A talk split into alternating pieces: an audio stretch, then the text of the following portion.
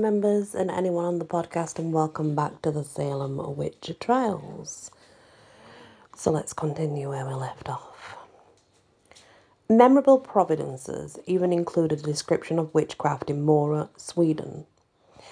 In the spring and summer of 1679, Mora had wit- witnessed a huge witch hunt based largely on spectral evidence recounted by numerous children. 60 suspects were interrogated, 23 were burned at the stake. Such widespread participation of children, the quick spread of charges, and the use of spectral evidence all made the case seem quite unusual and extreme. Though it bears uncanny similarities to the situation in Salem, as Norton has noted, consciously or unconsciously, the Salem village afflicted had incorporated the previously recorded behaviours in their own repertoires. Even in 1692, some observers believed fraud was definitely at work. Reverend Samuel Willard questioned the credibility of the afflicted, noting the common vogue that they are scandalous persons, liars, loose in their conversation, and therefore not to be believed. There was some courtroom evidence to support such a charge. A supporter of Elizabeth Proctor testified that he had heard one of the girls admit that she did it for sport, and they must have some sport. The Nurse family made a well organised campaign to discredit Rebecca's accusers. They produced dispositions that questioned the veracity of both Mercy Lewis and Betty Hubbard. They pointed out that Susanna Sheldon contradicted herself in her testimony. They gave repeated examples of the unruliness and dishonesty of Sarah Bibber, as well as the fact that she could fall into fits as often as she pleased. Historian Peter Hoffer has taken it further, calling the pack of girls a gang of juvenile delinquents. While it's possible that the erratic behaviour of the girls sparked a mass psychological phenomenon. A considerable amount of deliberate fraud eventually did take place, carried out for a range of reasons.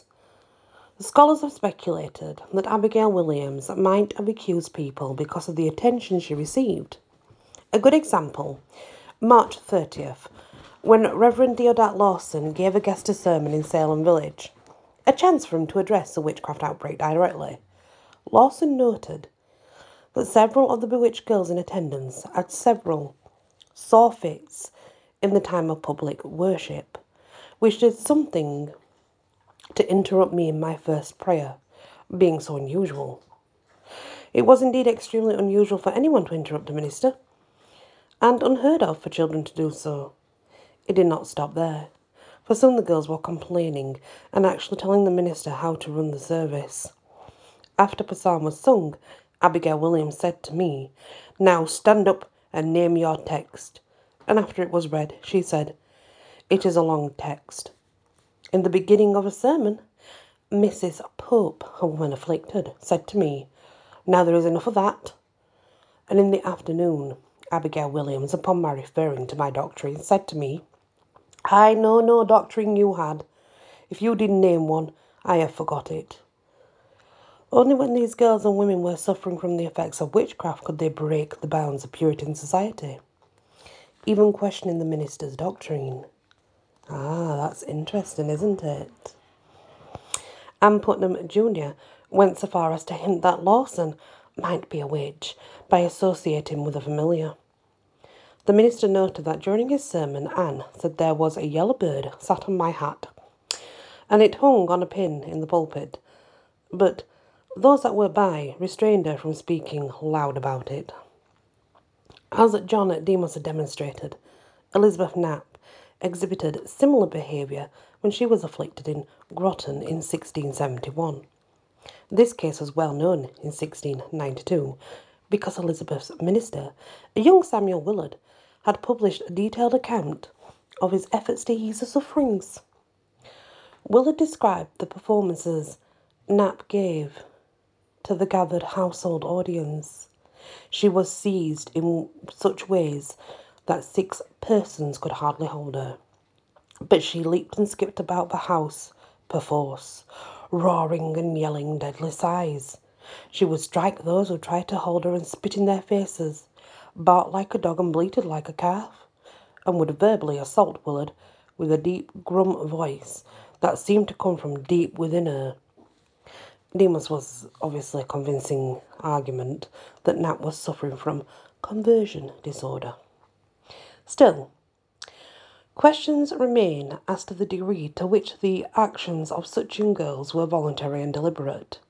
It's quite possible that the involvement of Betty Parris and Abigail Williams in the witch hunt can be explained entirely as a case of mass hysteria. Both Betty and Abigail disappear from the proceedings relatively early on. In late March, a parent sent Betty away from the village to the Salem town home of Stephen Sewall. Sewall's a distant kinsman, as his brother Samuel was married to Parris's cousin. Sending Betty out of town removed her from the spotlight and the interaction with other girls, and apparently it led her to recovery, for she's not mentioned in the proceedings after this time. Abigail Williams, too, would soon vanish from the proceedings making her last appearance before the court on June the 30th. Their exit marks the end of one stage, let's say, of the witch hunt and the beginning of the second phase, during which deceptive, if not fraudulent, behaviour was a much more real possibility. With the departure of Betty and Abigail, the majority of the witchcraft accusations came from a group of six girls. Anne Putnam Jr., Betty Hubbard, Mary Walcott, Mercy Lewis, Susanna Sheldon, and Mary Warren. All between 17 and 20, except for 12 year old Anne. Most of the contemporary critics of the trials, who observed them firsthand, believed that some degree of deliberate fakery was involved with these older girls who claimed to be afflicted. Their behaviour in the court often appears to have a stage managed sort of quality to it. Consider the case of Mary Warren, 20 year old servant of John Elizabeth Proctor. She was initially one of the sufferers, yet she soon switched sides, claiming that the girls did but dissemble. This change of heart apparently took place after John Proctor either beat her or threatened to do so for her accusations. Conveniently, soon Mary Warren's spectre was hurting the girls, so a complaint was filed against her. When she was brought before the court, the girl suffered convulsions. Warren immediately fell into a fit as well and appeared to be dumbstruck. Only days later, in jail, would she be able to speak, saying the proctors were witches. She claimed the couple had tortured her and tricked her into touching the book that she only now realized had to be the devil's book.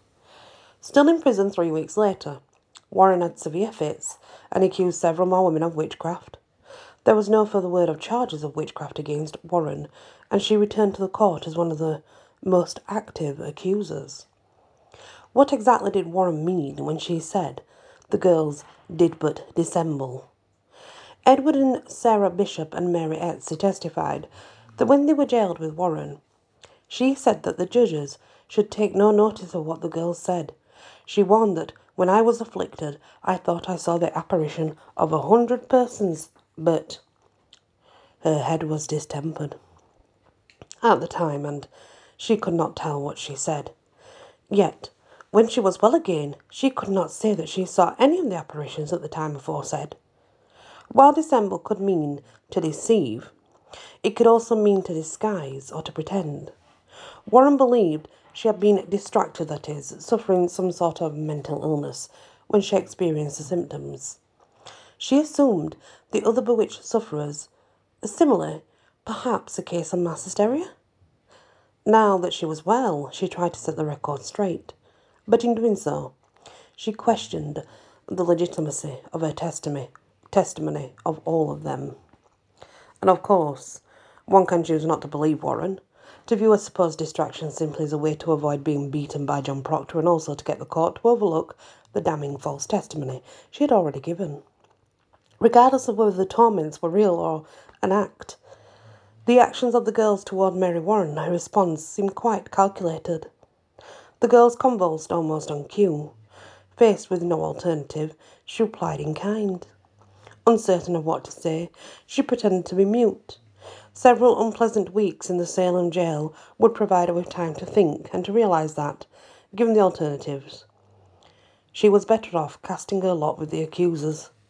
After all, both the Proctors were in jail, so she was safe from the threat of further beatings. By the middle of May, Warren was again suffering fits and accusing more people of witchcraft. Warren's charges and testimony against Abigail Soames would mark the first use of the touch test in the Salem court. As can be seen in the questioning of Soames, the judges began to standardise these procedures even before the Court of Oyer and Terminer first met. It would be an important turning point in the trials, for under Warren's leadership, it was a process used to convict a good number of witches, usually in combination with the evil eye. Evil eye. Hmm. Yeah. Both would appear to be carefully managed courtroom procedures. Justices Hathorne and Corwin experimented with the touch test on May 13th during Abigail Soames' examination, witnessed by Mary Warren. Soames, casting her eye on the Warren, struck her into a dreadful fit, and bit her so dreadfully that the like was never seen on any of the afflicted, which the said Warren charged the said Soames with doing of, saying that she, said Soames, told her this day would be the death of her. The judges commanded Soames to take Warren by the hand, and she immediately recovered. The court recorder noted that this experiment was tried three times and the issue the same. The judges had tried to reverse the experiment by asking Warren to take Simone's hand, or Soames' hand, but Warren would go into a fit when she tried to do so. Mary claimed that Abigail's spectre would not allow her to touch the accused. The fact that this pattern of evil being healed by the accused touch was repeated three times indicates that it was indeed an experiment. Once perfected at Soames' examination, it would be regularly used by the Court of Oyer and Terminer, providing key evidence to convict Bridget Bishop and many others. Almost invariably, Mary Warren would be among the bewitched to participate in these tests. Thomas Brattle described the science the judges said was behind the touch test. The Salem justices at least some of them, do assert that the cure of the afflicted persons in the natural effect of this touch, and they are so well instructed in the Cartesian philosophy and in the doctrine of effluvia that they undertake to give a demonstration how this touch does cure the afflicted persons, and the account they give of it is this that by this touch the venomous and malignant particles that were ejected from the eye do, by this means, return to the body whence they came, and so leave the afflicted persons pure and whole. Brattle's disagreement with the judges was not that they believed in witches, or that they were not scientific in their approach to the evidence. Rather, he felt they were misusing Cartesian philosophy, which led to wrongful verdict, verdicts. I'm sorry, I shouldn't laugh, but some have pointed to the actions of the court as evidence of how backwards, yeah, backwards and superstitious people were in the 17th century. Nothing could be further from the truth. The judges were highly educated for their time. The use of spectral evidence was part of a broader scientific effort to gain knowledge of the soul and invisible world. Given there were no set trial procedures, there were no certain ways to detect a witch, they even carried out what they called experiments in the use of the evil eye and the witch's touch.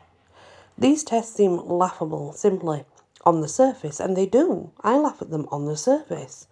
But in carrying them out, the judges drew up some of the latest scientific advances, advances, oh, I can speak, and were supported by some of the leading English religious, legal, and philosophical minds of the day. No less a scientist than Robert Boyle had been studying both curing touches and the evil eye. In 1666, Oh, that's original, isn't it? 1666. Mm. Boyle noted, in the origin of forms and qualities according to the corpuscular philosophy, that spirits and souls have some ability to interact with the physical world. The same year, Boyle had been among a group of natural philosophers in London who had witnessed Valentine Greatrakes, the so called Irish stroker, perform several miraculous cures simply by touch. Boyle, the president of Royal Society, was so impressed that he endorsed the efficiency of Greatrakes' cures.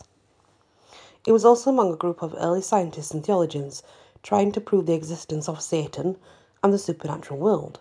For if Satan did not exist, how long would it be before people doubted the existence of God, who had created Satan? Which is true. The touch test had been used to convict the Lowestoft witches, who were tried before no less an authority than Chief Justice Sir Matthew Hale at Bury St Edmunds. He accepted that test, even when it seemingly proved to be unreliable. When one of the Lowestoft sufferers was blindfolded, her torments were ended with equal success by the touch of random observer and by the touch of the accused. Remarkably, supporters argued successfully that the afflicted had been bewitched in believing that they were touched by one of the witches.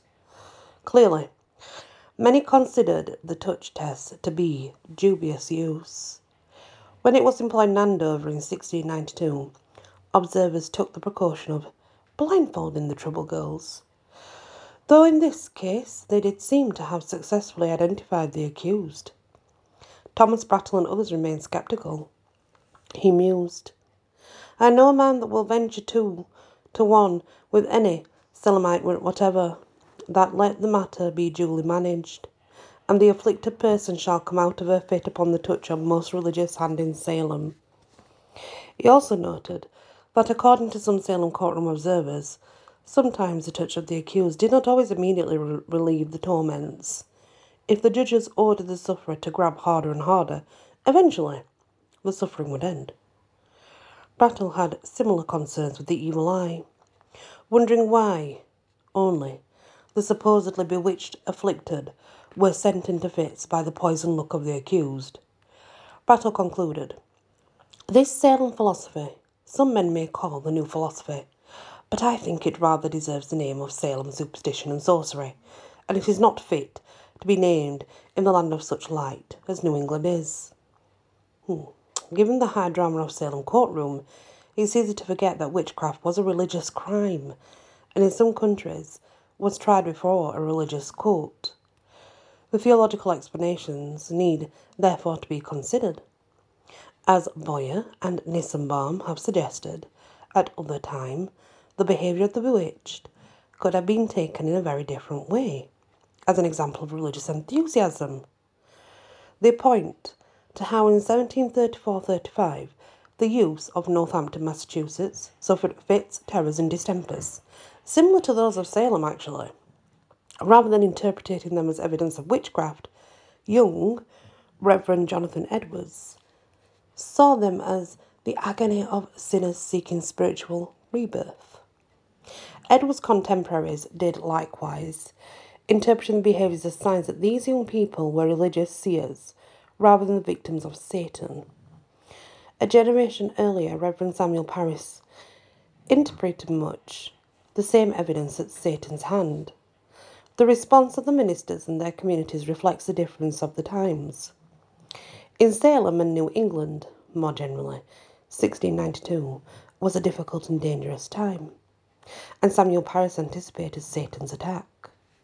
Jonathan Edwards and his congregation lived in far more secure times, at the dawn of the religious revival, known as the Great Awakening. There have been relatively few efforts over the years to explain the behaviour of the afflicted during the Great Awakening or the Second Great Awakening a century later. People generally seem content to accept it as religious ecstasy. Samuel Parris was a Satan in Salem village because of the divisions that had torn his congregation quite far apart. In Salem Possessed, Boyer and Nissenbaum suggests that the pattern of accusation in the early stages of the outbreak, as well as the factionalism were rooted in the society, economy, and the geographical sort of way Salem village was. They noted that the men who had lodged the formal charges of witchcraft on behalf of the afflicted girls were not just supporters of Samuel Parris and covenanted members of his church, but tended to come from the poorer western part of Salem village. The people who were accused tended to be more of the up and coming eastern part of town. Recently, scholars have raised concern over specifics of these geographic and economic arguments. Still, the basic arguments of Salem possessed remain intact. Witchcraft in, Europe, witchcraft in Europe and America was tied to the economic uncertainties of the early modern period. It is not a coincidence that the age of witch hunts also saw the birth and development of capitalism. In the later 17th century, capitalism and the beginnings of industrialization, in turn, led to the start of the consumer revolution. A range of impressive and fashionable manufactured goods quickly became available for those who could afford them. It was a time of economic change, dislocation, with both winners and losers. Samuel Parris described witches as being envious individuals, people who coveted the fine line and a fine life and superior possessions of the neighbours. In 1692, people confessed that they had been tempted by or even sold their souls to Satan for a range of commodities. Satan could not have done better than to entice a poor young girl such as Abigail Hobbs, the orphan Abigail Williams, or the slave Tituba with fine things and fine clothes. Fourteen year old Stephen Johnson looked forward to being the height of fashion, wearing a pair of French fall shoes, promised in return for selling his body and soul to Satan. The 17th century was also a time of the Protestant Reformation, the Catholic, uh, Catholic Counter Reformation, and associated religious warfare, an age of great spiritual upheaval. In Salem village, the coming together of religious and economic tensions can be seen in such matters as a resistance to a disliked minister, to whom people would refuse ministerial rates or firewood. Despite the oppositions to Parris, in 1692 the members of his church united in support of the embattled minister and the bewitched. Only adult men could swear out a legal complaint, and recent scholarship has demonstrated that the Salem Village Church members were very active in filing complaints against those cried out upon for witchcraft. The male and female church members were also vigorous in providing depositions and testimony in support of the bewitched accusations. In all of these actions, these covenant signers almost invariably aimed their charges and testimony outward against people, people who were not members of their church. Nearly three quarters of the village men, 13 out of a total of 17, originally signed the village church covenant, either initiated complaints or give evidence against an accused witch. This group was dominated by people from the west of Salem village and the Putnam family the leading family of the western part of the village. Ten of the thirteen initial covenant signers who swore out complaints or testified against witches lived west of the meeting house, while the three who lived on the east were all Putnams. So the leadership of the church was filed charges of witchcraft and supported by the afflicted. This came from the western part of Salem village and the Putnam family. In the vanguard was Thomas Putnam Jr., who made complaints against at least 35 people and testified against 17. His active involvement resulted from the affliction of his wife and senior, his daughter and junior, servant Mary, Mercy Lewis. Mercy is very famous for hers.